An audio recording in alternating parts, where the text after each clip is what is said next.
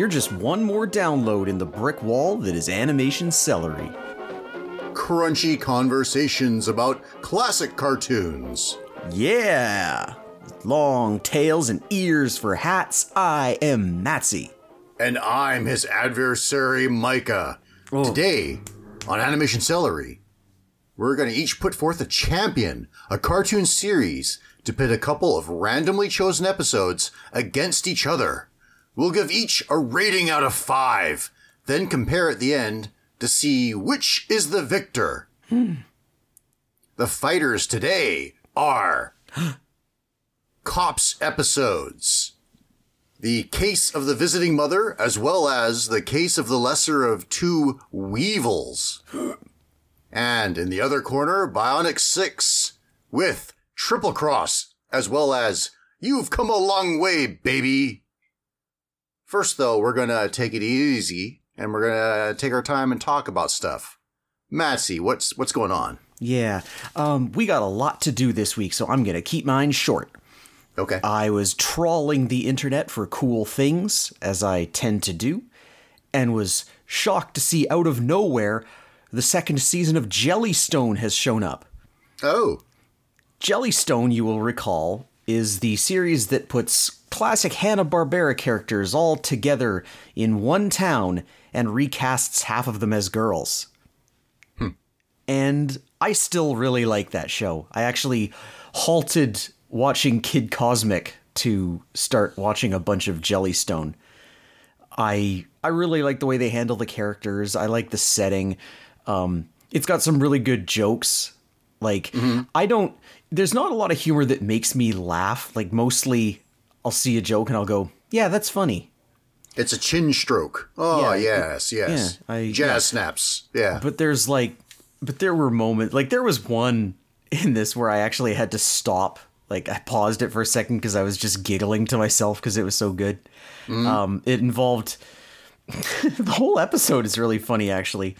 It's an episode called "The Big Stink," and Daddy Doggy had gone out. They were him and Augie Doggy were watching the Scooby Doo marathon, and he had gone out. And there was a get this for a concept. There was a reactor core meltdown at the Stink Factory okay. which was flooding the town with stink. And so uh, the three characters who had no sense of smell, which are Daddy Doggy, or Doggy Daddy, I think his name is, uh, Mildew Wolf, and Yogi. Original character, or is that Hanna Barbera? no, no, he, he are, there are no original characters here. These are all Okay. Yeah, Mildew Wolf. Okay. Yeah, he's the he's the town punching bag. He's the one where everything happens. To, like he's there was a moment where he's like standing there. He's like, "I'm so unlucky," and then a piano falls like behind him, Oh, okay. and they're like, "Oh, you were lucky that piano didn't hit you." He's like, "My piano! I thought it was gonna be safe in the air. It's a good thing I have two. And then another piano falls behind him. Ah, but okay. but yeah, good jokes. Like, but anyway, the joke that made me laugh was is just it would occasionally go back to Augie just to show an establishing shot of her being fine, and she's just sitting on the couch, kind of rocking on her butt, and she she just says, "Those kids sure do meddle," Huh. and for Okay. some reason that really cracked me up. Hmm. But yeah, that show is very good. I I really like Jabberjaw and Loopy de Loop. Um, I like I don't like Squiddly Diddly so much, but I I I really I really do like that show. And something that I was reminded of that I think I neglected to mention last time I talked about Jellystone, which was probably like a year ago. Yeah. Uh, I recognized a name in the credits in the in a few episodes that were like written and storyboarded by. Uh, I'm not exactly sure how to pronounce this name, but I think it's something along the lines of Yotam Perel. All right. Um, And I recognize that name because he is one of the old guard um, flash animation crap posters from the Newgrounds and Albino Black Sheep days. I think he went by the name Lazy Boy, if I'm not mistaken. All right. And it was just weird to see like this name from stupid Flash animations 20 years ago, now writing and storyboarding for Warner Brothers. Makes sense, you know. It does, yeah, and good for him. I mean, a I'm lot, not. a lot of them have done that. Really, I mean, we talked about Batman and Spider Man before, and uh, uh, and of course, uh, Brothers Chaps. You know, Well, oh sure, yes, yeah, absolutely. But I mean, I I would argue that Homestar Runner was bigger than, you know, the Cripple Boy and Chocolate Man series on Albino Black Sheep. all right, yeah, But still, you know, if he's good for him, he's apparently putting in good work there because these are good shows, um, good cartoons. So yeah, I was um I was really excited to see that. There's more Jellystone. I'm still working my way through it, but. Mm-hmm. The, cons- the quality is still high. It kind of made me wonder why I was so much more engaged in it than I was in season two of Kid Cosmic, which I am trickling my way through rather slowly. Mm-hmm. And I wonder if it's just because there's a wider variety of characters and situations. Like- I've always said of those Hanna Barbera characters, or the cartoons, that they're great characters with you know intrinsically funny mannerisms, mm-hmm. But the storylines were always terrible. So once you give them something to do, then probably it's pretty good. Yeah, like that's and there's such a variety of them. Like every it's not all about Yogi. In fact, Yeah. there's been very little of Yogi. Um, but you know, so this episode will be a lot of the episodes are about uh, Jabberjaw and Loopy de Loop. Um, there's a lot of episodes about the trio of kids, which are Shag Rugg, Yakky Doodle, and Augie Doggy. Yeah. occasionally there'll be one with Top Cat and his gang pulling a scam. There was an episode I just watched where they were they saw a public service announcement about the the luxurious minimum security prison that criminals were going to get thrown into and they were so they were trying to get arrested so they could uh, go to that prison. Hmm. Good stuff. Yeah. You know what's weird is that you introduced the idea. I still haven't watched it, but you you introduced uh, Jellystone to me a while back, mm-hmm. and as a result, and I, I don't have regular TV anymore, not Yeah. for a long time. No. Uh, at work, as you can imagine, I work with mostly normies, right? mm-hmm. And when they discuss things, they're talking about Yellowstone, but my immediate instinct is, oh, these guys watch Jellystone E- every time. That's pretty good. Yeah. Anyway, yeah, Jellystone remains good. Um, and like I said, we got a lot to do this week, so I'm going to cut myself off there. Uh, oh, uh, I will mention there's a new patch in the Binding of Isaac which changed some things. It completely changed the way that Lazarus works, and he's very interesting. You don't just kill yourself immediately. He uh, he gets a new life every floor. So, uh, yeah, if you're playing the Binding of Isaac, look out for that. Now, Micah, tell me what interesting things you want to discuss. Okay, well, I'll get very regional and yet at the same time, kind of uh, universal. so, um, everywhere everywhere has their uh, local commercials for like their furniture outlets and the like, right? these, these locally produced commercials. So uh, chainsaw guy getting hit in the face with a pie and saying, I won't be undersold. Yes, yes. And in Vancouver, we have this one called Dodd's Furniture. That- it's got a recognizable jingle. It's like Dodd's Furniture, and he always, got like he- his his face superimposed onto some like Mario Paint level animation. Oh yes, like him super his his live action face on a badly drawn Indiana Jones running away from a boulder or whatever, and his catchphrase is "I won't be undersold." Yeah, yeah.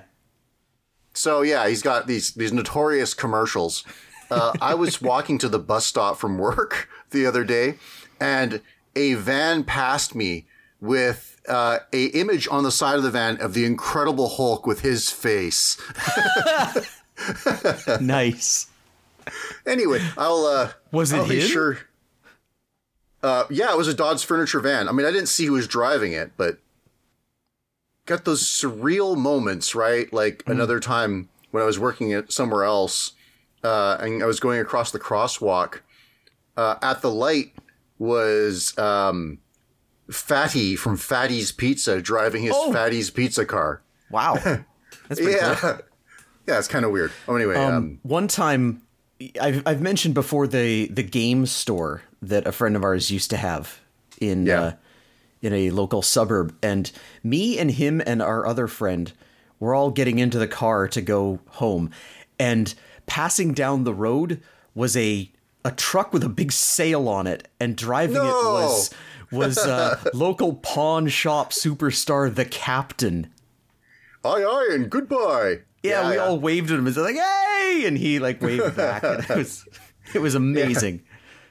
So, um, well, whatever we can find, we'll show you guys. but uh, uh, I, I know all of you guys, no matter what city you're in, you have one of those. Yes. Um, uh, anyway, um, you might remember a couple weeks ago, I sat down to watch Green Snake and found out it was a sequel to White Snake. Yeah. So watched White Snake. Well, now I've watched Green Snake as well. Or should I say White Snake 2, Green Snake, First Blood, Revenge of the Death Adder. Um, so these are uh, Chinese action animated movies um, based around a uh, folklore about a snake that shape changes into a human woman and falls in love. Um, so I mean, they're they're big action movies, and uh, if you hadn't listened a couple weeks ago, um, I started to watch Green Snake, not realizing it was a sequel, and it just started off at eleven. It started off with uh, the two sisters creating a tidal wave to destroy a temple, and a super uh, Buddhist repelling it with magic powers, and I thought, well, I got to slow this down. Yeah. Well, actually, the movie kind of does that too. It's sort of like, um, let's just say Green Snake. Um, it's sort of like Symphony of the Night, where Alucard starts with all his powers and then has them stripped. And uh, so it really didn't do what I expected it to do. So, like, at the, the beginning of the movie, um, Xiao Qing, the, uh, the Green Snake, loses and she's sent to hell. So I guess I guess she's killed or sent to another dimension. Um, so she goes to like the hell for quarrelsome people, people that have obsessions they can't let go of, so they can't, you know, pass uh, through the afterlife and be reincarnated. Mm-hmm. So it's just kind of like a place for everybody that's uh, combative to be. Okay. But a weird thing. So this, uh, the first movie takes far place far in the past, but when she goes to the afterlife, it's like a ruined modern city. Hmm. And and there's like, oh boy, in some ways it makes me think of Advent Children, but interesting. Um, because it's got you know a lot of asphalt and like a lot of uh, motorcycle stunts. Um, It's funny that your first thought was, well, I mean, I guess it's not funny that your first thought was Advent Children. It's funnier that my first thought was uh, that one episode of Spartakus and the Sun Beneath the Sea the ruined city.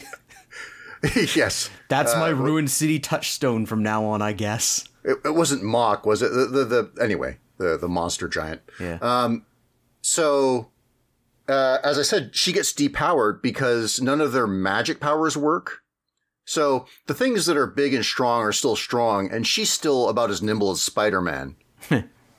there are disasters that sweep over the city. There's like calamities, whether it's floods or um, uh, earthquakes or or fire or whatever. Right? It'll be like that'll be the supernatural element that tears through the city, and then is followed uh, by winged spirit things that, whenever they bite you, turn you into one of them. okay. But the thing is, all the uh, all the damned people that live in this city still can't. Uh, they, they they still are like battling over resources and turf. Um, there's like a one.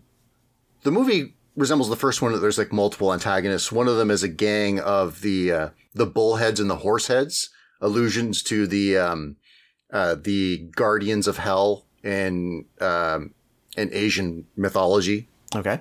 anyway, th- th- there's the uh, the the the fox that deals like with magic items and weapons. She's back in there. It's kind of like she's she crosses all dimensions to run her business, right? Um.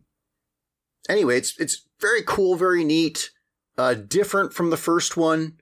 Um, but one of the things also is that okay, I thought of this movie as being like a Marvel movie, right? That it just it floods you with cool stuff Uh, maybe the story in some cases breaks down if you really think about it, but it's just, you know, kind of a fun popcorn experience. And I think they're better than Marvel movies Okay. because it gives you so much, right? And I think uh, it doesn't hurt that Xiao Qing is um, really cool and pretty sexy, right? And right. and her character's deeper in this one. In, in the first movie, she's kind of uh, vacillates between being sexy and being uh, vengeful, whereas in this, she gets to shine a little more. And I think she's more interesting than her sister. But also, these movies are building towards something, and they do it in a way like a Marvel movie where there's an end credit sequence in both of them that are kind of suggesting where it's going. But anyway, uh, the the White Snake series, it's good. I think. I think uh, if you if you're into seeing animated action movies, I say check it out. Cool. Got anything else? Well, uh, oh yeah, we gotta we gotta pay the bills. We have an ad, Oh. Okay. Right? So Matty, do you miss those sugary cereals that you used to enjoy as a kid, but as an adult you don't miss all those carbs? Yes. Well, now you can balance your love of cereal and your responsibility as an adult with Animation Cellar Reel. our, inaug- our inaugural product is Lady Lovely Lumps. Based on the not terribly popular cartoon, it contains marshmallow, if we're generous, we'll call them shapes. The pink ones are Lovely Locks, the purples are Raven Waves, and I think the blue and yellow ones are supposed to be Fair Hair and Curly Crown. Hmm. Anyway, all that goodness is mixed in a tangle of hair that I'm pretty sure is wheat and not actual hair. Yum yum. a bowl of lumps combined with a glass of juice, an extra glass of milk, two pieces of toast, a fruit platter, and your daily vi- vitamin is almost a complete breakfast. Lady Lovely Lumps. It drives those stalkers crazy. It does it on the daily. From Animation Cellar Reel. Hmm. Yeah, it's it's good stuff. Screw you, magic spoon. I don't know what you're talking about. All right. So, uh, yeah, cartoons. Yeah, okay. So, we'll alternate here, and I'll go first with my episode of COPS, the Central Organization of Police Specialists. This is police in the future who can be cybernetically enhanced or just have cool machinery. It's like it's like police officers from various stripes and various places all brought together to Empire City because the notorious criminal Big Boss and his uh, collection of crooks are there causing all kinds of trouble. So, you know, this is a vehicle to sell action figures, which all had big oversized weapons that uh, popped caps. Yep, Yeah. sounds about right. Yep. They the figures were okay. They were big, chunky. Uh yeah, so let's start with the lesser the no, the case, they're all the case. The case of the lesser of two weevils. Now, as we alluded to last time, this is sort of a sequel kind of. It brings back there are there are like recurring villains. You know, there's always Big Boss and he's got his Berserko and Rock Crusher hmm. and Misdemeanor and but there's a couple of minor villains who show up occasionally, and this is one of them, the Bug Man. He was a mild mannered entertainer, basically with a flea circus, kind of, who he ended up becoming a jewel thief, kind of against his uh, will and nature. And as we start out here, he is in prison and he's playing with his bugs. okay. What what else are you gonna do? I mean, that's all he Sure. cares. He likes his Yeah. bugs. Yeah, that's Yeah. He's he could be happy in prison as long as he has his bugs to play with. But being happy in prison as long as he has his bugs to play with falls apart because his prized favorite best friend Bug Gaylord flies out the window. It turns out he's been attracted to the music from a truck, which is driven by a villain known as Boll Weevil. There's two bug themed villains in this town. Now, Are they supposed to be brothers? I don't. They don't I- really address that. I get the impression that they might have been like business associates of some kind. Right. It's never really explained. They do know each other and they have an adversarial relationship, but they never really explain what it is. Um, but it's okay because right now Bugman doesn't know that Boll Weevil is involved. He just wants to get Gaylord back. And so he gets his remaining bugs to eat the concrete that's holding the bars in his window. So he could have escaped at any time. He just chose not to. And then he Right. he jumps out and gets his bugs to form a big hand to catch him. This is a kind of a cool villain superpower having bugs as a shape-shifting mass. Yeah, considering Big Boss's crooks are mostly the strong guy, the strong guy, and the other strong guy. Yeah, really. Hmm.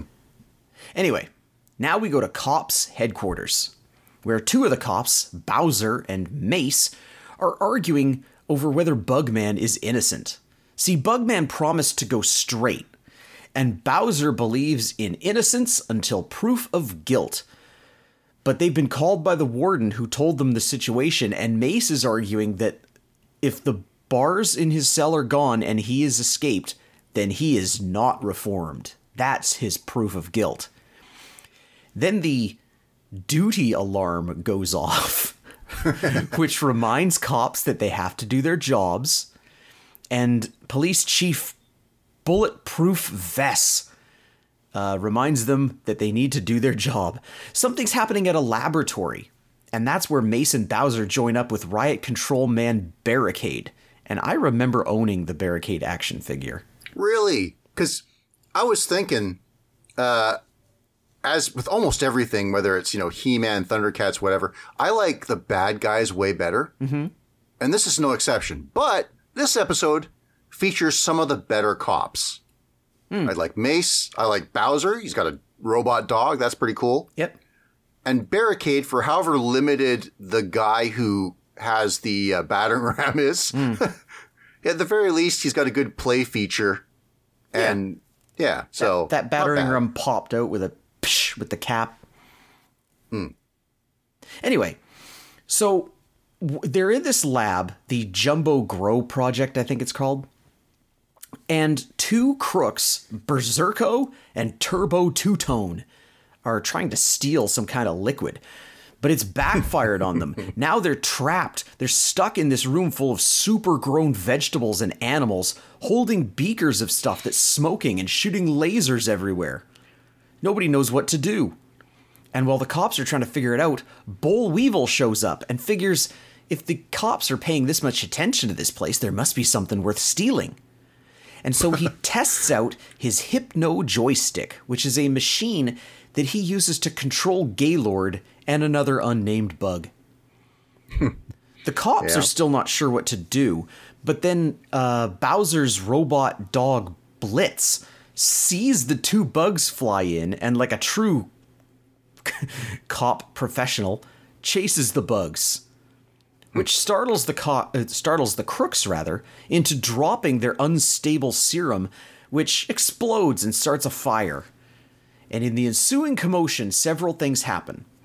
So the fire is put out, which reveals that getting wet reverses the effects of the growth serum, which makes me wonder how they water the vegetables. Well, that's why that's why they haven't solved world hunger. Well, how did the vegetables get that big in the first place? Or, or did they grow them first and then put the serum? Ah, whatever. Yeah. Berserko and Turbo are apprehended.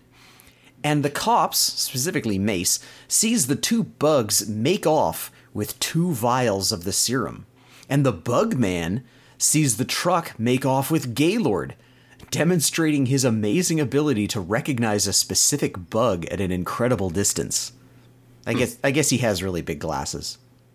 Oh yeah, and it's a specialty after all. Yeah, yeah. By the way, so yeah, they this this uh, serum makes things big, right? So Right. like, there's big animals running amok. Yep. In the uh, laboratory. Mm-hmm. Talk about good play features. Uh, when a mouse runs at the cops as they enter, Barricade uses his battering ram to launch a giant pumpkin into the mouse and roll him away. yeah, although that is pretty good. It's it's worth mentioning that they then say that it's a tomato. And okay. they just don't really know how to draw tomatoes. Too many lines. Yeah, you know, you said that you don't laugh out loud very much. I think that was a laugh out loud moment for me. All right. I had one in the second episode, I will say. okay. Um, okay, so let me see. Where are we here? Um, so, right. Bugman keeps in the heel of his shoes a huge swarm of bugs, which he gets to tail the truck. Next, Boll Weevil contacts Big Boss because he's got the growth serum and he's ready to make a deal. He invites Big Boss to his place for the meeting. Now, Bugman's bugs have led him to this old theater. Um, and based on the posters, this must be the theater that uh, Gay, uh, not Gaylord, well, I guess Gaylord too, but mostly Bugman previously performed in. And that's where he knows that his old crony or rival or whatever, Boll Weevil, is behind everything. So he goes in and he finds supersized Gaylord and the other bug in a cage. But Gaylord doesn't react. He doesn't recognize him. And Boll Weevil catches the Bugman in a trapdoor. Searching for a way out, the Bugman starts the old crushing walls gag and breaks the controls. After these messages, Big Boss and Rock Crusher show up for a meeting. Boll Weevil introduces the crooks to the giant Gaylord and other bug, and they all plot to steal a giant gold scarab from the museum. Scarab, foreshadowing. yeah. Bugman overhears the plan and sends, I guess, some lightning bugs out to find the cops. Oh, and he's still in eventual danger of being crushed. Elsewhere, Bowser and Mace are arguing again. Bowser thinks they should track down the bugs, while Mace thinks they should just skip right to putting out an all points bulletin for the Bugman. And just as Bowser is about to relent, the bugs show up, and Bowser ridiculously deduces that they're trying to tell them something. The bugs form a flashing arrow and a finger, directing the cops to follow them to the theater, where they are able to rescue the Bugman. And their rescue is really like weird, where Yeah. Mace like climbs halfway into the hole, and then uh, Bowser uses a single rope to haul up the gigantically fat Bugman between Mace's legs. Like I don't understand Mace's role here. Well, he's, uh, I think he's holding the crushing back.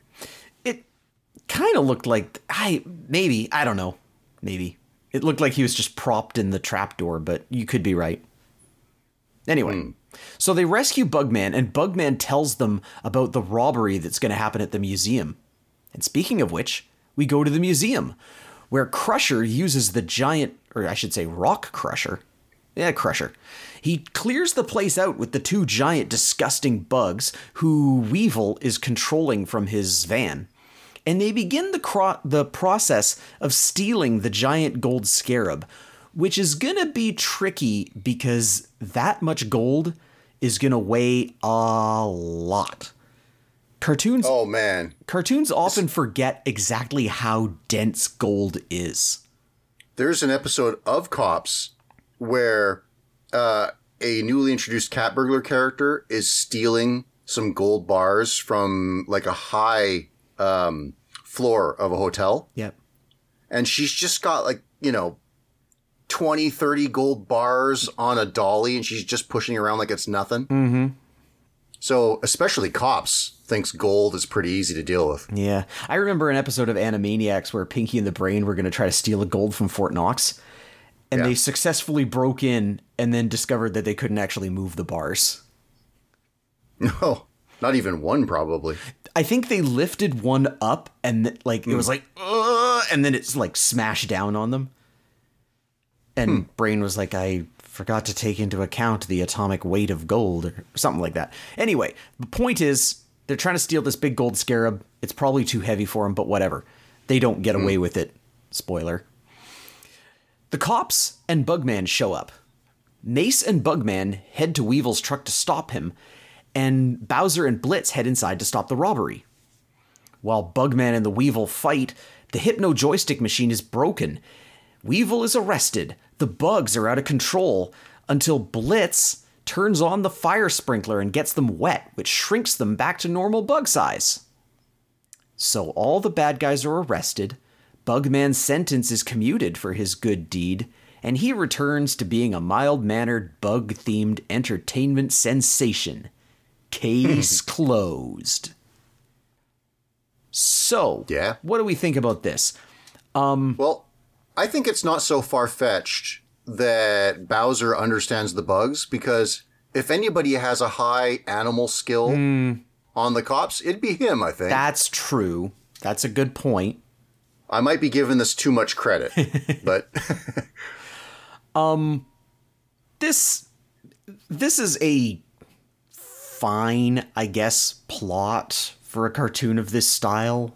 You know, there's a Yeah. a, a villain with a dubious superpower, but he's not one of the main villains. It's just you know every you know once a season he'll show up and do his bug things. Uh, I like the character designs of this show a lot. I especially like Turbo Tu-Tone. He looks so Yeah. ridiculous and fun. you, yeah, I, I love the designs, and I love how, especially the crooks, get to look all gnarled, Mm-hmm. Yeah. and big jawed, and wrinkled. Yeah.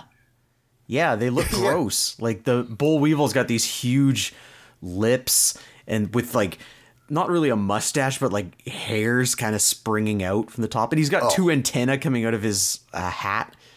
When you get to guest characters, um, like, okay, this is a DIC production, Yep. and uh, they're not really good, DIC, about telling you what animation studios work on what. Um, but so you got the animation of this.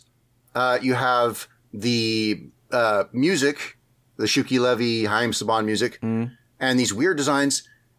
This kind of feels like this could be the same universe as the real Ghostbusters to me. Yeah. The characters are all generally a bit thicker, but Well, right. the cops and right. the crooks are. Yeah. You're But you're the- not wrong. Yeah, Bugman and Weevil. Hmm. They uh, they look like real Ghostbusters characters to me. Maybe even ghosts, frankly. You know what? You're right. When you put it that way, you're right. Like they, they could very much be ghosts in Ghostbusters. Although the distinction between human beings and ghosts and Ghostbuster, real Ghostbusters, is uh, pretty thin sometimes. Uh, yeah, there's usually like horns or claws or fangs or something involved. But but yes, you're right. Um, the the voice cast, it's got a. Woo! You look at the credits and there's like a raft of names that you don't recognize, and yet ninety percent of the characters are voiced by Len Carlson or Dan Hennessy. right. Bert, Bert Raccoon and Braveheart Lion. Yep, yep. There they are. Turbo Tu-Tone is obviously D- Dan Hennessy. Uh, Big Boss is obviously Len Carlson. Even when I was a kid, I recognized that. Yeah. Uh, He's doing his Edward G. Robinson. Yeah, see, yeah, I'm a big uh, crime syndicate leader. Yeah. yeah. And in this episode, Mace, also Len Carlson. Yes, yes, true. Uh, so let me see. What do I want to rate this? Hmm. I, you know, I actually kind of liked this. Cops, Yeah. Cops is pretty cool. This is not, this is not bad. Um, I think, I mean, it, it's, I find the bug thing kind of unappealing. Like this, the characters all looks disgusting in a way that's kind of off-putting. I mean, they're supposed to. Yeah. They should. Like I'm not blaming them for it, but at the same time, it's just not really. It's fun to look at, but then it's like, okay, I've had enough of looking at this bug man, and I've and his like Len Carlson doing the bug man's voice with the he's trying to make his cheeks all big and sound pitiful. Got a little tiresome, but I it's okay. I am going to give this episode three Gaylords out of five. Okay. Um, you know, not the best animated cops episode, but like you, I just had fun. Yeah. I like this. Yeah, so I'm going to give this four Mizukas out of five. Ooh, all right. Yeah, pretty good score. Um, all right. So, uh, you gave me um, Bionic 6, a cartoon I'm not certain I've ever watched. You know the theme song, and that's it. and I didn't even really know that. Um, I think I think there was an opportunity to watch this, but I maybe was busy that week. And then it was canceled. Yeah. I, it, it it baffles me that there's 65 episodes of this thing because it is the opposite of Cops, which was syndicated for a decade and a half. um, so what this is, Doctor Amadeus, Sharp, or sorry, Professor Doctor uh, Professor Doctor Professor Doctor Amadeus Sharp, um, rescues a family uh, from an accident by giving them cybernetic abilities. This originally was supposed to be an adaptation of The Six Million Dollar Man and The Bionic Woman, but for whatever reason, that fell through. Even though there's still weird remnants, like in the case of sometimes having super speed, that sound effect. oh yeah. They form a family superhero team. Um, they are racially diverse, by which I mean one Asian, one black, and four white people. Mm-hmm. And they have a nemesis, Dr. Scarab, who is the brother of Professor Sharp. He employs a rogues gallery that greatly resembles the mutants of uh, the new adventures of He-Man. Yeah, that's true. Uh, Glove in particular looks a lot like uh, what was this name? Fang Frag Flogg? Flogg. That's right. Yeah, but all of them really. Yeah, yeah, true. Well, uh, do you are you do you remember the toys at all? For Bionic Six? Yeah. Or for He-Man? For- No, I don't I don't remember Bionic Six toys. They were they were not unlike GI Joes, except that some parts of them were like transparent colored plastic. Like I I know that either me or my brother had one, and I remember I don't remember which character, but I remember like you know like the biceps and the arms being like translucent green plastic. So do you mean that they're translucent so you can see their cybernetic parts inside? Um, Or just see you just see straight through them? I think you see straight through them, but I could be wrong. It seems like putting stuff inside would be more technology than a toy line like that would be worth. Yeah. But I could be wrong. This is the kind of thing that, uh, well, you talk about this episode. I will Google what the toys looked like. Yeah, and I kind of have to get to this episode because um even as I'm describing this, watching the episodes doesn't give me a real great feeling of what this show is supposed to be. Hmm. I guess I can give you a little run through for the family. There's uh, Jack Bennett, who in another iteration would have been the six million dollar man. He's Bionic One, the dad, an engineer, and the the cook. Um, there's Helen Bennett, aka Mother One. Um, and she has the default abil- specialty of having ESP. Seems like uh, that was the default ability for all female characters in superhero teams. There's Eric, or Sport One, who is an athlete, and he's uh, when he's on the job, he's always wearing a batting helmet, which looks ridiculous. um, there's Meg, who is Rock One, who is super fast and maybe has musical related powers. And then there's um, James JD IQ, who is super strong and super intelligent. Two two abilities that go well together in real life, not so much on Dungeons and Dragons. There's Bunji or Karate One, and his cybernetic specialty is karate. And there's Fluffy, a robot gorilla. Um, for Dr. Scarab, we have Glove, which is like his right hand man, who ironically has a uh, glove on his left hand that can fire beams and stuff. Speaking Madam- of which, speaking of which, Yeah. I just looked up these Bionic Six toys. Yeah. Um, it seems like the transparent plastic is just kind of like the, it's molded with detail, but it's there's nothing Oh. inside it. So sort of what I was thinking. Y- kind of, yeah. But also, what was his name? Sport One. yes. He comes with a a baseball bat and a catcher's mitt. Well, he wouldn't want to be super strong, right? or super fast. what a waste those abilities would be. Um, maybe he's a little bit of it all, you know, Yeah. which makes him all around good at sports. Um, so the okay, so another one of the bad guys, Madam O, is oh boy, she really looks like a He-Man mutant. Um, she is like a femme fatale that has a full face mask and uh, sticky uppy hair. One weird bit of trivia for her: she ends every statement with the word "darling." Yeah. and is is voiced by Jennifer Darling. and then, man, the gadgeteer for Doctor Scarab is named Mechanic because I guess they didn't want to have a name that could be trademarked. and uh, I think there's Clunk, who's like, I don't know what he is. He's he's like a goopy humanoid. Yeah. And then there's Chopper, the turbo Tu-Tone of uh, of Bionic Six, who is the like the the motorist who constantly has to make revving motorcycle noises. Anyway, You're just reminding me of the names of some of the other characters from Cops that weren't in. I was sad that none of oh, of. good ones. Well, I was sad that neither of the episodes I watched had Buttons McBoom Boom.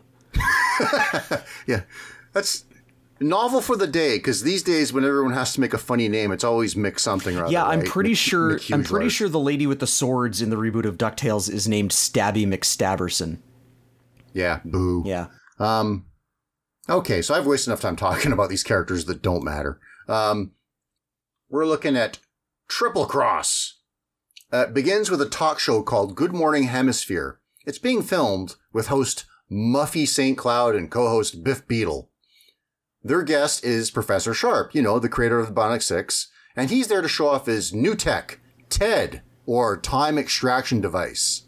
It can bring a version of a living being from the past and or future as he demonstrates on a chicken, bringing its egg form from the past and a bucket of fried chicken from the future. Wow, that's dark.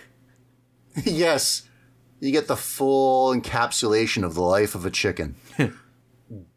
Biff, the co-host, drops his hologram disguise and reveals himself to be Glove, the henchman of Dr. Scarab, and he steals the TED. Then, really feeling himself, he does the power move of sitting Professor Sharp onto the egg and then takes a bite of fried chicken. The drumstick in his gloved hand, however, and the chicken on the table both disappear suddenly, making Sharp assume that the machine was damaged. At any rate, Glove runs off with the device. Both Scarab and the bad guys and all the Bionic family were watching the show, so everyone is caught up on the plot. Hmm.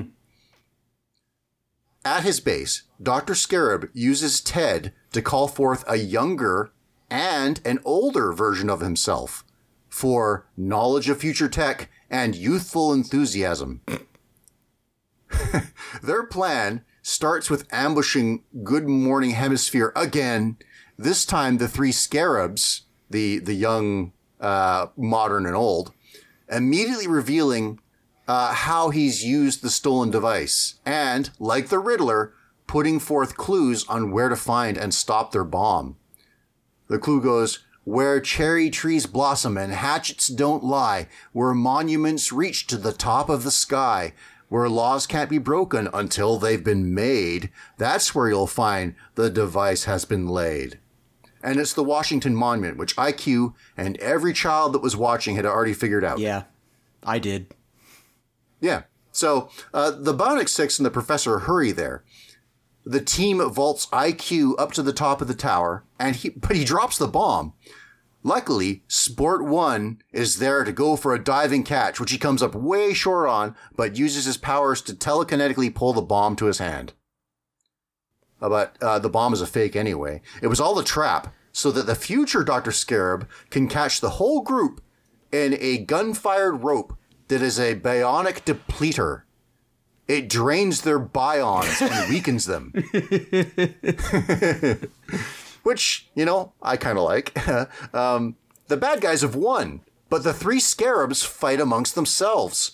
Wha- uh, and Professor Sharp rather generously warns them that killing a former self will erase future versions, just like the egg uh, did to the chicken.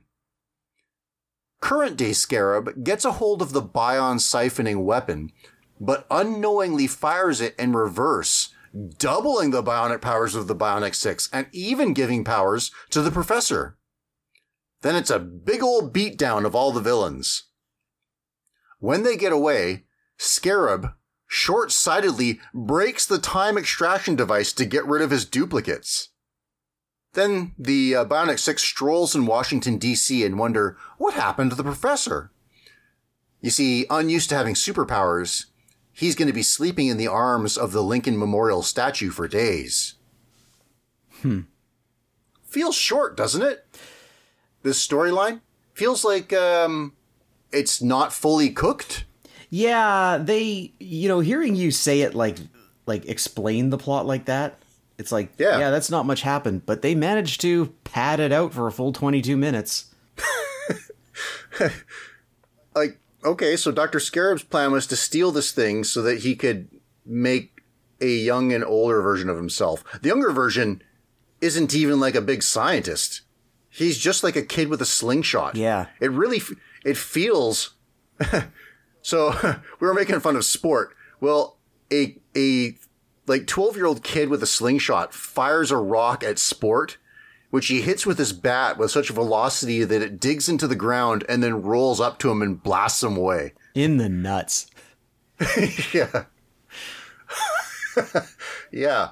Um, yeah, so there's not a lot happens in this episode, I guess. Like the plot is bad. If if there was some uh like you think about the writers who cared about shows like Paul Dini and, and J. Michael Straczynski, they might have done something with this where like it introduced recurring characters that would have been interesting, a power struggle that would have gone on for more than minutes, right? And could have made some interesting toys, maybe. but it's just kind of a throwaway. Yeah, it um the only takeaway that I really had from this is someone read Watchmen No, okay. cuz like this TED device is basically um Dr. Manhattan's power. It just sees all of time simultaneously. Yeah, it's kind of an amazing device, really, to It be is. broken and probably never thought of again in the series. Yeah. Um, I have some minor goof notes on here. Uh, so the Good Morning Hemisphere show, its band, The Doctor, features drums, a tenor sax, and a clarinet. a little wacky. And also, when we first see the young Dr. Scarab, is it my imagination or his pants on backwards and unzipped? I would have to go back and watch again. So yeah, like this is a show I hardly ever watched, and I feel like having seen an episode now, I still haven't really watched it. I feel like I've kind of seen all I need to of it. Like I un- like Yeah. this show's like okay, I understand what this show is doing. Well animated, like they sure wasted a lot of money with TMS, with Tokyo Movie Shinsha. Um, but what does it amount to? Yeah. For uh, me, it amounts to two bions out of five. Yeah, um I am very similar to this. Uh I am giving it 2 time beads out of 5. Right. Um very similar. I was like I was content to watch this during the ads in the mobile idle game that I was catching up on, well, that's why you missed the backwards pants. I guess. Okay. Well, let's see if uh, my champion can build on its lead. Yeah, okay. Um, we got the case of the visiting mother. This is cops again, obviously. And we got Big Boss, who has gathered his goons together to outline his latest plot. See, there's gonna be. How's this for a concept? In 2020, what is year is it? Two. There's gonna be a big auction of art, sculptures, to benefit needy police stations around the world. and Big Boss's plan is to grab the money from the auction as it's transported to the airport. But as he's explaining this, Big Boss gets a phone call from his mother, Big Mama. She's coming to visit tomorrow, and she can't wait to see her son Boo Boo in action. Because here's the thing he told his mom he's a pastry chef. I mean, he told his mom. yes. this is Andre the Giant's grandma all over again. yes. He told his mom he's a wealthy philanthropist. A philanthropist is somebody who gives away money. Now, he's not about to drop the illusion he's created with his mother, but he's also not going to give up on the heist. Meanwhile, Bulletproof Vess knows that the auction money is going to be a ripe target for Big Boss, and so he sends Hardtop and Longarm to case the airport. There, they spot Big Boss and keep an eye on him as he picks up his arriving mother, who is very small and has big glasses that distort her eyes so much that her head looks constantly squished. You know what her head looks like with her glasses and that hair? Meh. E.T. the extraterrestrial. Oh my gosh, you're right. You're exactly right. Wow. Um yeah, she is excited to give her to see her son give away money and to feed him sweet potatoes, which she has brought a whole bunch of. Uh talking about goofs. yes. you you laughed at the same part I did, I'm sure. Oh yes. Unanimated. yes. It's this scene where the background is scrolling Yeah. and Big Boss and the mother they're just in one frame of animation just sliding along. and when I went and back talking, talking while they do it too. Yes, yes, yes. and when I when I went back to rewatch it because it was so funny, I noticed a sign in the background that said boarding, but it was really crudely written, and instead of a G, it ended with a C, so it was boarding. That- So the money ran out at exactly this scene. Yeah, maybe maybe they ran out of time, but I think this must be an error. It must be right because if they planned it, they would have at least bounced them up and down like the Adventures of Hercules, right? So that was the highlight. um, so Big Mama shames Big Boss into buying charity cookies, giving money to an organ grinders monkey. There's an organ grinders monkey again. yes, and the future even, or Yeah. the present, however you want to think of it. Well, they're fighting crime in a future time. So they're just perpetually ahead of where we are now. Um, and when he's confronted by the cops, she coaxes him into buying two $500 tickets to the police auction. So now he's got to go to the auction that he's going to steal the money from. So now we go to this building, which Big Boss has instructed his henchmen to dress up as his namesake orphanage. And also, he has instructed his henchmen to dress themselves up as orphans, which is pretty ridiculous. Because, as I mentioned, these are big, chunky characters. Yeah, they're almost uh, JoJo's Bizarre Adventure like. Yes, you know what? Yes, you're right. Okay, so Longarm and Hardtop are still keeping tabs on him, and they're stumped as to what the plan is because Bulletproof messages them. I, that's a 2020 term. He calls them on the radio, and hmm. reports are flooding in from all over the city about the like Big Boss just giving away money. They can't figure out what the plan is hmm. because obviously there is no plan. So, during a moment away from his mother, Big Boss is able to outline his plan to the crooks, which all centers around a trick briefcase that uh, the villainous scientist Dr. Bad Vibes has made, which, when you open it up, it springs a net. So, his plan is to trap cybernetically enhanced cops in a net. I'm having deja vu. Didn't we do this once before? Didn't we have a net in a briefcase once before?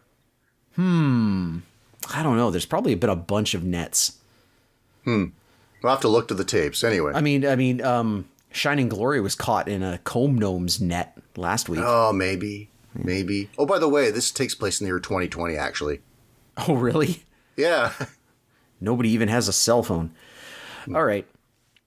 Um. So yeah. So he's explaining this. Uh.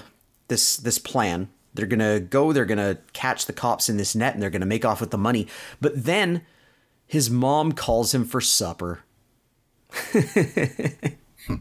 While they're gone, Longarm and Hardtop sneak in and they find Big Boss's airport plans. They also find his suitcase, which they trap themselves with like idiots.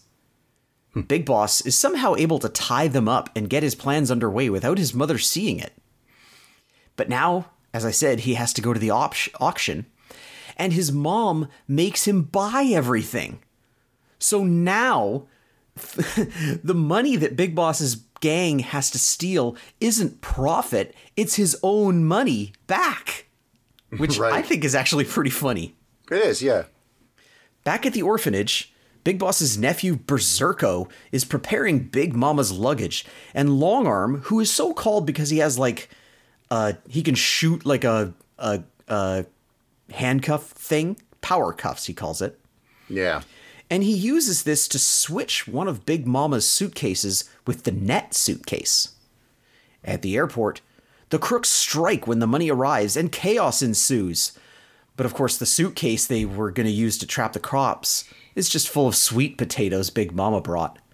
Berserko gets the money, and during the chase, he tries to bring it to Big Boss. Berserko's not very bright. Big Boss is there dropping off his mama. And one of her suitcases, of course, triggers the metal detector, and when she opens it, the net traps Berserko, which causes the money to fly into Big Boss's arms.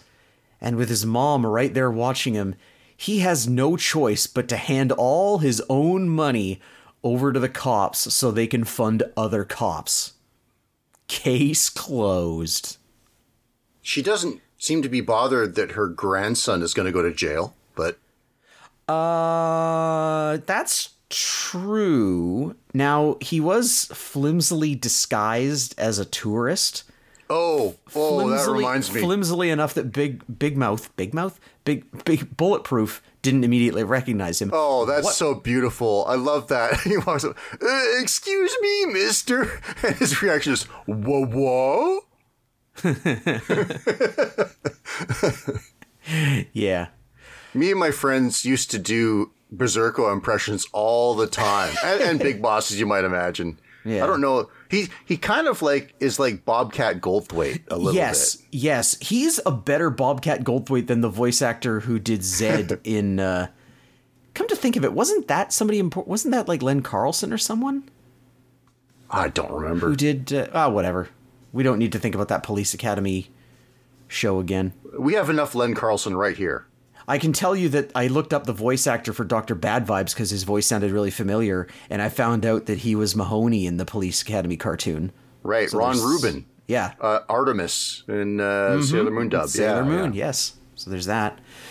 Um yeah, we've already kind of talked about cops. This is more of the same with that hilarious animation blunder. Well, you know, okay. I think one thing going for cops, the music. The music is super good. Yeah. Like the, the theme song's great, and then the variant of the theme song that's like uh, uh, in, for investigation, you know, working the beat or whatever. That do do do do do do. Yeah. Do do do. do. Yeah. I Great. use that a lot, but at the same time I don't I didn't really notice it. I was just like, "Oh, there's that song again." But during the action, I was I was like I was into it. I was invested enough that I wasn't paying attention to music being re- reused. So yeah. I think well, I'll I'll get into my summary thoughts later when we kind of wrap it all up. But Yeah. I will say that I think this is my favorite episode out of the 4 that we watched. oh yeah. Yeah, this one was good. I I was amused by Big Mama. Um, I was, you know, I, I Well, liked I liked the get a- cops trying to figure it out. Oh yes, you get a lot of Len Carlson too. Like uh, ah, Big Mama. Yeah. Yeah, yeah, yeah, so if you like that, you get a lot of it. yeah. But I think this was. I think this was a good episode. I liked. Okay. I liked seeing Big Boss. You know, he's trying to do be a criminal, but he's also like being put into situations where he has to be a buffoon. Right. Like I like that he's I like that he has this stuffed pig that his mom brought him. Oh, that reminds me, pig watch, Micah. How's this pig? it's all right. Okay. Sure, I um, do. I do it. Yeah. Okay. I I like that he's like when they arrive at the limo to the auction, she's like, "What was the pig's name?" Pookie. Po- Pookie. Yeah. He's like, leave Pookie in the limo. He's like, aw, can Pookie come too? And she's like, well, okay. Yay, Pookie gets to come. I like the childishness of Big Boss in those oh, moments. Well, once again, the the crooks are way more fun than the cops. Yes. Yeah. Um, I liked this a lot. Okay. Um, I give this four sweet potatoes out of five. Okay. Um, I guess I have some notes here on lookalikes. Um, Hardtop, he looks like Jake Gyllenhaal, and Misdemeanor kind of looks like Cameron Diaz. Hmm, that's interesting. Also, almost every crook that Big Boss has is in this episode, but not my childhood crush Nightshade. Boo! And not Buttons McBoom Boom. yes, Boo boo. we uh, we fell to the dice on this one. Yeah. Uh, but still, it was it was an alright episode. So I'm gonna give this three what was out of five. Oh, you liked the Bugman more than this one. Yeah, they're probably pretty close, really. But Okay. Interesting.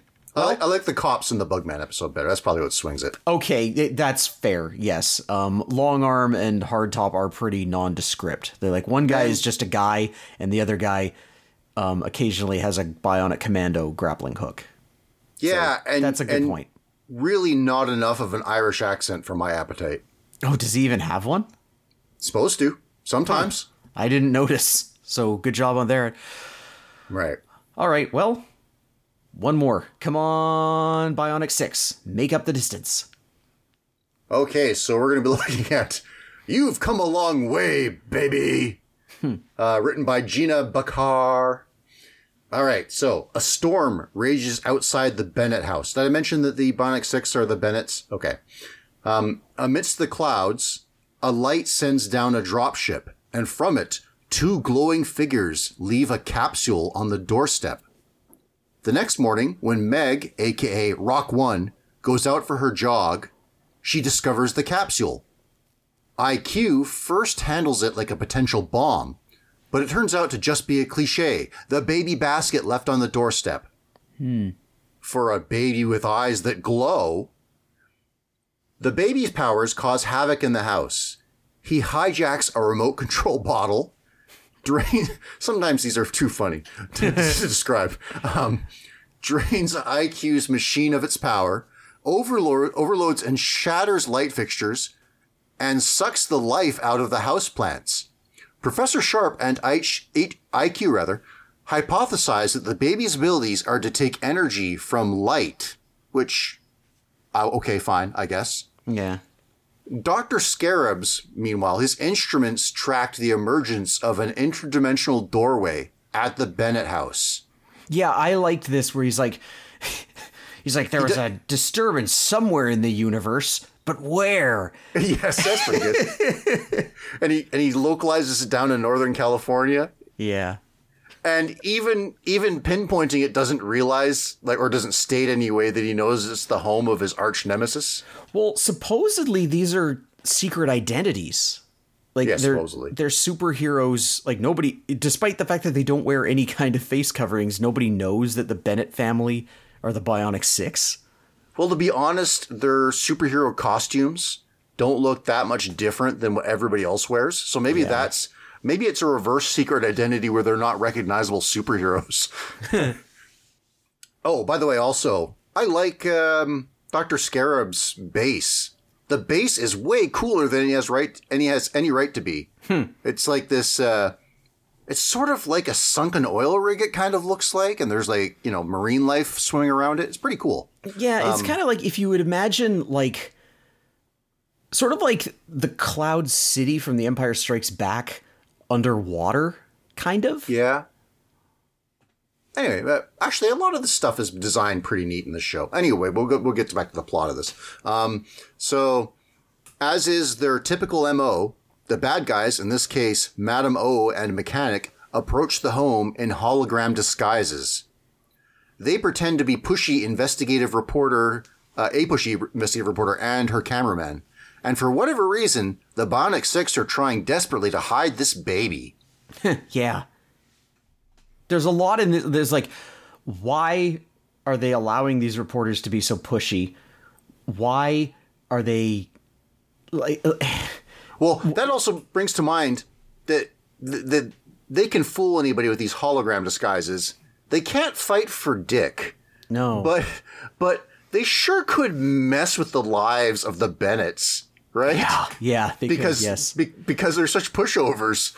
Um, okay, so mechanic finds the baby's discarded pendant. You see, earlier it was figured that this pendant was a pacifier. In trying to get it back, rather than just ask for it, um, with some sleight of hand, Fluffy, the robot gorilla thing, the uh, Mega Man villain, accidentally destroys the pendant.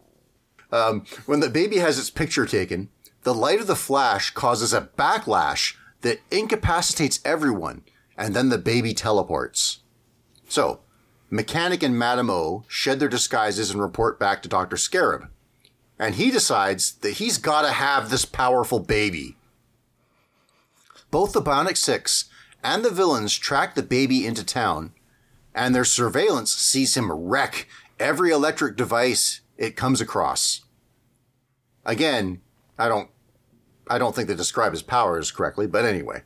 Um, we do get to briefly see the Bionic Six vehicles, the Skydancer jet, and the much less cool Mules van, which looks not much different than a family vehicle. Um, anyway, the baby boards a hoverboard, but Rock One uses her super speed to give chase. And everybody congregates to the park where the heroes form a bionic shield to keep Scarab and his goons away from the baby, but the baby feeds off that energy. It's already nearing critical mass, so there's real stakes here. And it absorbs the group's bions so that they drop incapacitated. Hmm. Just then, the light from the dropship reappears, and a man and a woman, those glowing figures from before, appear in futuristic body stockings. Finding their baby in the hands of bad guys, they use their powers to immobilize Scarab, Madame O, and Mechanic. And trigger one of your pet peeves, I bet. That uh, Scarab still talks while he's immobilized. oh yes, Yeah. yes, So the two incredible figures reveal themselves to be from the future, where the memory of the Bionic Six is revered. You see, they left the baby with them because of the dangers of a near supernova in the future. Uh, they leave with the baby for their own time, and the bad guys are comically left frozen in place like statues. I don't know. I can't remember what they asked them. They asked them like, um, you know, oh, so we're famous in the future. I think a better question is, so when is this uh, supernova going to happen? yeah, You know, yeah. that might have been better. Um, yeah, and that's a. I guess you know if you're dealing with time travel, because I'm thinking Yeah. like, wow, that was a quick supernova. But I guess if they're dealing with time travel, they could just be like, here, hold on to this baby for a second. We're gonna jump around time until we find a place where there's no supernova. Okay, we found one. Now we're just gonna go back to roughly the same time. Maybe it's been years for them, but uh, you know, a day on Earth. Something just came to me actually. So the baby was dangerous because it was absorbing too much energy. I think the baby was the disaster, and in fact, they deposit him around time to uh, siphon energy from various periods in time rather than overload on futuristic stuff. You know, now that I'm thinking about it, if this baby absorbs light, that would mean that other humans also absorb light. Maybe, Maybe. Maybe just the all the adults of Earth all got together and absorbed the supernova. Or maybe they needed to put that gluttonous baby somewhere else so that it wouldn't eat all the supernova. Well, I'm thinking both. I'm thinking like maybe it's like all the children who are too small to absorb all this power without exploding. Everybody take your time ships and put them somewhere safe. While all the adults who can handle this will absorb the supernova, and then once it's gone, you can get your fragile children back. Huh. You know what would have been nice is if they'd left them a note or knocked on the door. Yeah. You know? Yeah. true. Maybe maybe language has evolved so much that they don't use written words anymore. Heh. Yeah, I don't know. Um, so okay, so I'll talk about some positives overall for Bionic uh, 6 Mm-hmm. Um, the animation is nice. Yeah. Uh, there's some good voice actors in it, like Bionic One, Jack Bennett, is played by John Stephenson, who we you may remember is many Transformers and a million Scooby Doo Where Are You guests. this isn't a big one, but I, I do like. Uh, okay, so I like some of the designs in the show. Um, I think they do a really good job of the parents of the Bionic Six. You know, Okay, making yeah. them look their age. Yeah, that's true. They do. Um, like even the fashion, I really like the way uh, Mother One is dressed. yeah, not Yeah. not Telepath One or Ocean Biologist One, but yeah, uh, yeah. anyway. Yeah.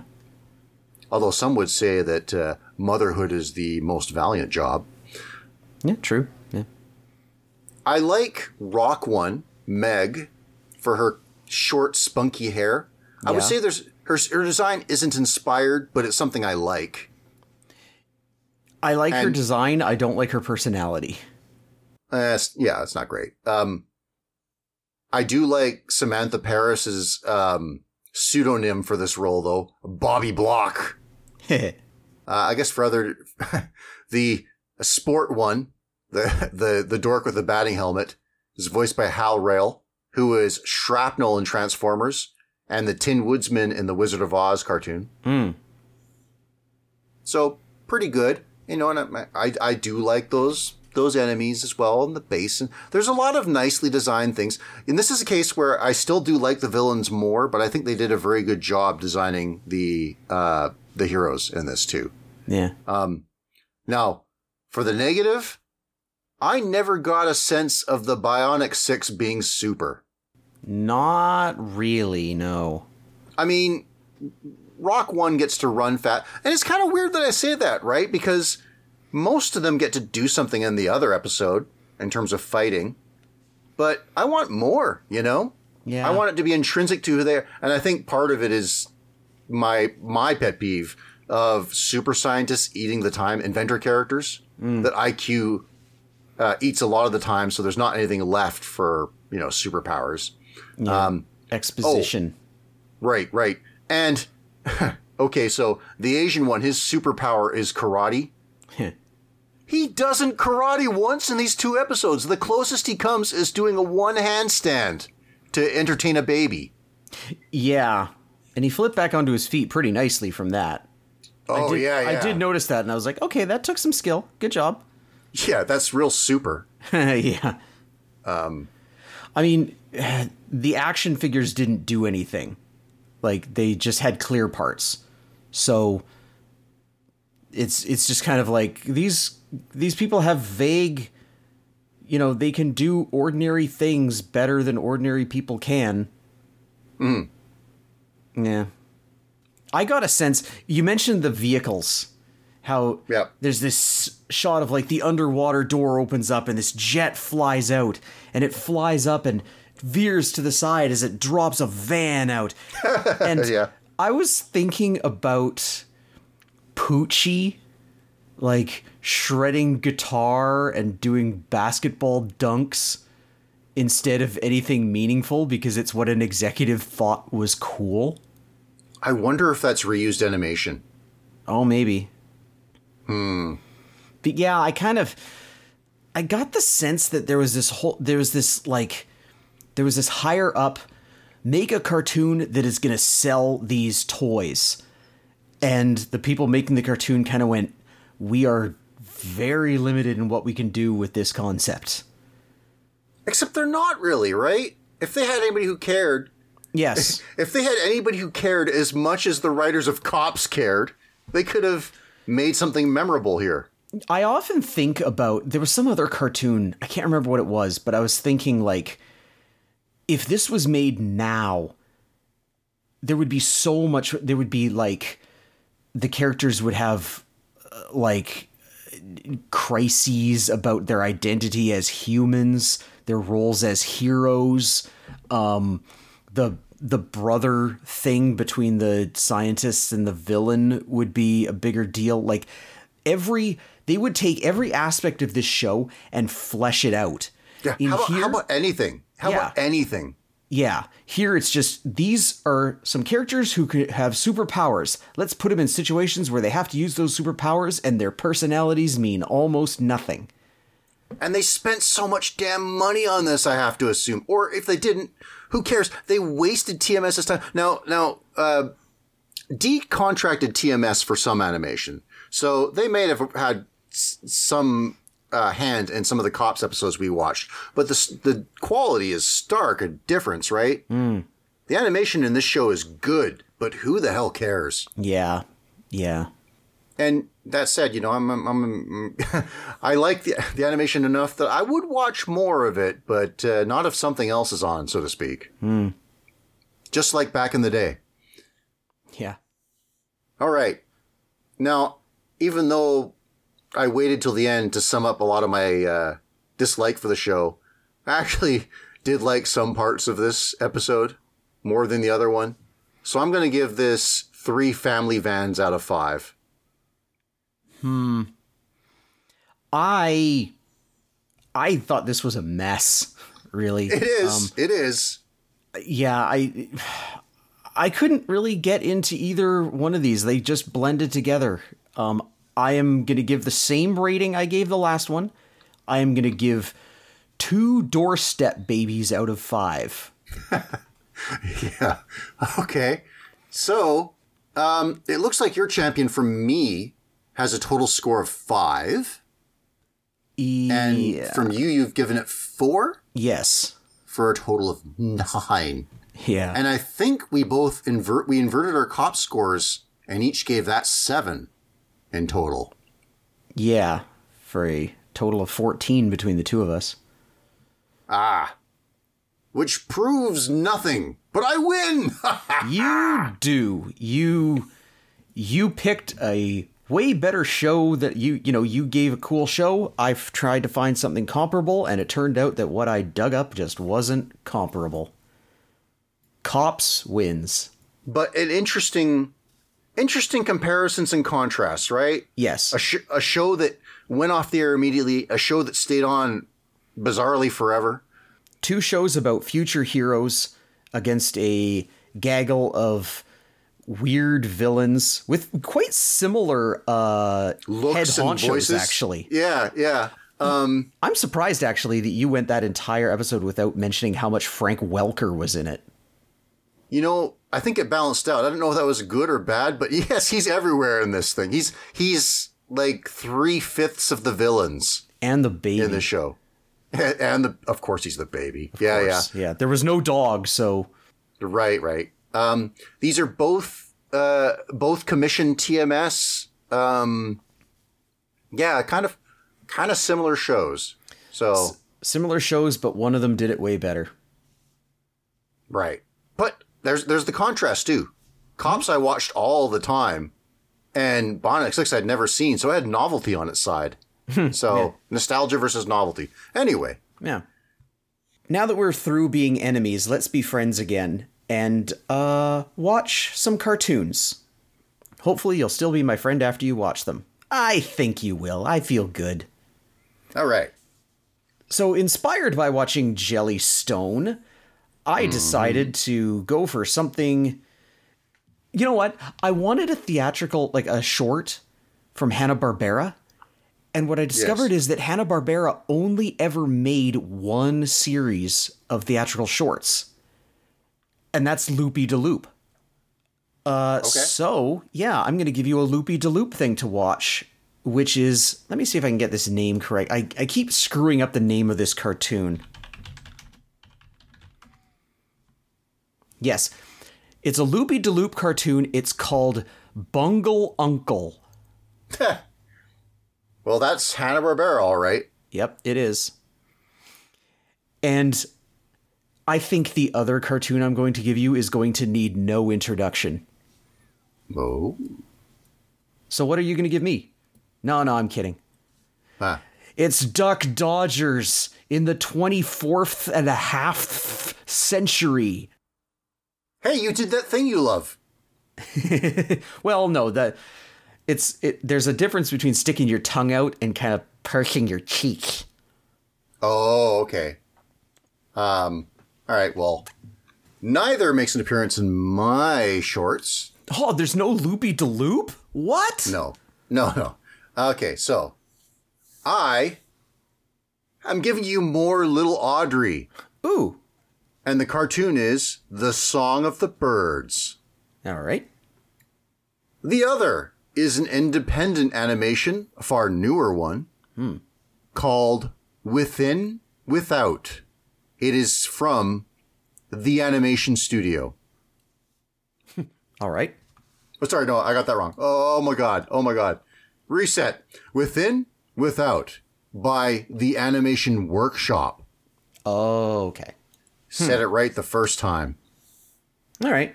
Within without an animation. Okay, so there's some good things that we can watch. We'll see if the. All right, so until next time, make sure to give us your feedback on what you thought of this battle.